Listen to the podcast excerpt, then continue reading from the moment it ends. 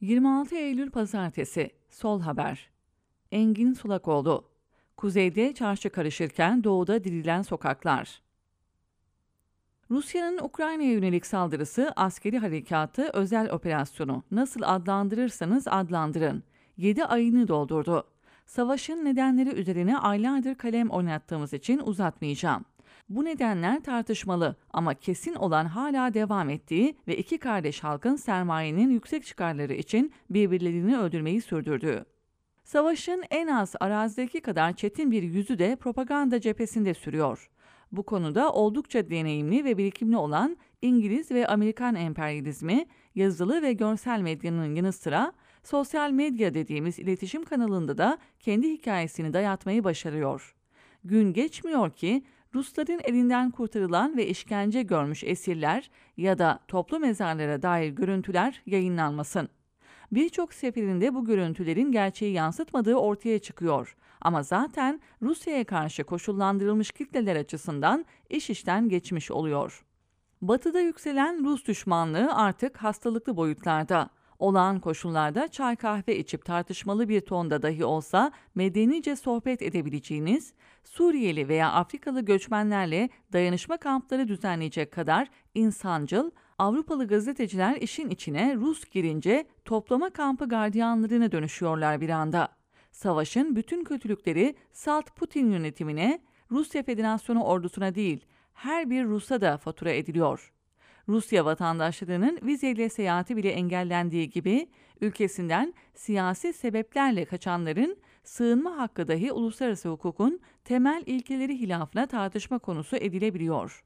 Türkiye'nin kurtuluşunu Batı'da, Avrupa'da arayanlar için çok üzgünüm ama Avrupa hasta. Hem de çok ağır hasta. Solunu yitirdiği için insanlığını da hızla yitiren ülkelerden söz ediyoruz.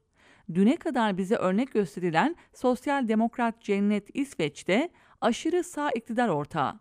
Yaşama sevinci, mutfağı, renkliliği, tarihi öve öve bitirilemeyen İtalya'da yarından itibaren büyük bir olasılıkla aşırı sağ iktidarda olacak. İngiltere ve Fransa'da iktidardaki sağcıların eylem ve söylemleri aşırı sağınkilerle neredeyse birebir örtüşüyor. Polonya ve Macaristan'da gericiler uzun süredir iktidardalar. Saymakla bitecek gibi değil. Toplumların hastalanması, kötücülleşmesi, bencilleşmesi insanlarla insan doğasıyla ilgili değil. Kapitalizm sıkıştıkça çareyi kötücüleşmekte buluyor. Bu olguyu dört başı mamur bir şekilde açıklamaya kendi bilimsel derinliğim yetmeyeceği için en doğrusunu yapıp bir kitap önereceğim size. Şayet hala okumadıysanız elinizi çabuk tutmanızı önereceğim bir kitap. Nevzat Evrim Önal tarafından yazılan İnsan Bencil mi? İnsanlıktan umut kesmemek için okunması, anlaşılması şart. Dönelim karşı yakaya. Rusya'nın Batı emperyalizminin propaganda salvolarına verebildiği karşılığınsa en azından bana göre incelikten ve beceriden yoksun olduğu açık. Margarita Simonyan gibi ancak malum çomar medyasında istihdam edilebilecek şahsiyetlerin üslup ve söylemleriyle kat edilebilecek yol belli. Solunu yitiren yolunu da yitiriyor çünkü. Geçen hafta Putin'in kısmi seferberlik ilanını gördük. Bu seferberliğin Rusya halkları nezdindeki karşılığını da Gördüklerimizin %90'ını kara propaganda olarak nitelendirirsek bile kalanı belirli kesimlerde bir rahatsızlığın bulunduğunu ortaya koyuyor. Putin'in bütün silahlarımızı kullanacağız dediği demecine Medvedev'in nükleer silahlara doğrudan atıf yapan sözleri eklenince ortaya çıkan görüntünün Rusya halkları için olduğu kadar bizler açısından da kaygı verici olduğunu söylemek kötümserlik sayılmaz sanırım. Batı emperyalizminin Rusya'yı köşeye sıkıştırma stratejisinin somut sonucu Putin'in gördüm ve arttırıyorum demesi oldu. Doğu Ukrayna'daki referandumlar bunun bir diğer göstergesi. Rusya'yı biraz tanıyanlar için sürpriz değil elbette ama benim gibi iyimserlerin düşünmek istediğinin aksine kuzeye yakın zamanda barışın hakim olmayacağı yönünde net bir işaret olduğu kesin. Yine de çok karamsar olmaktan yana değilim.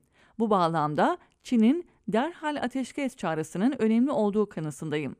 Batı merkezlerinden pompalanan Rusya'nın izole olduğu propagandası kadar dünyanın geri kalanının emperyalizme karşı Rusya'nın koşulsuz arkasında olduğu kabulü de gerçekle örtüşmüyor. Diğer yandan avronun ABD doları karşısındaki değer kaybı savaşın uzamasının Avrupa sermayesi bakımından giderek daha da zarar verici hale geldiğini gösteriyor. Bu da Avrupa sermayesinin en büyük temsilcisi Almanya'nın Çin'le birlikte yeni bir ateşkes ve barış girişimine ön ayak olmasına yol açabilir şeklinde bir beklentim var. İran'da olup bitenlere dokunmadan geçmek zor. Kimi yorumcu ve kaynaklara bakılırsa son yılların en kapsamlı ve şiddetli gösterileri yaşanıyor. İran'ı iyi bilenlerden Arif Keskin'in Sol TV'deki gündem programında yaptığı değerlendirmeyi izlemenizde yarar var. Bu haftaki Dünya Çarkı programında konuğum olan gazeteci Hediye Levent'le de İran ve Suriye konularını ele aldık. İran'da sokakları dolduranların ne istediklerini tartışmaya çalıştık. Hediye Levent gösterici profiline dikkat çekti. Kadınlar elbette öndeler. En az o kadar önemli olansa gençlerin katılımı. Entarili, sarıklı soygun ve cinayet örgütlerinin iktidarına karşı sokaktalar. İran konusunda bizim cenahın en güçlü kalemlerinden biri olan Orhan Gökdemir'in yazısını da anımsatmak zorundayım. Büyük usta Ferhan Şensoy'un dizeleriyle güçlendirilmiş ve hedefini 12'den vuran bir yazı.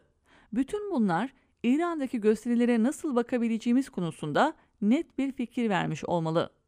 Batı emperyalizminin karşısında konumlanmış olmak hiçbir rejime halkını soyma, öldürme ve kadınları kafese kapatma hakkı vermiyor. Hediye Levent'in programda söylediği gibi dünya siyah ve beyazdan ibaret değil.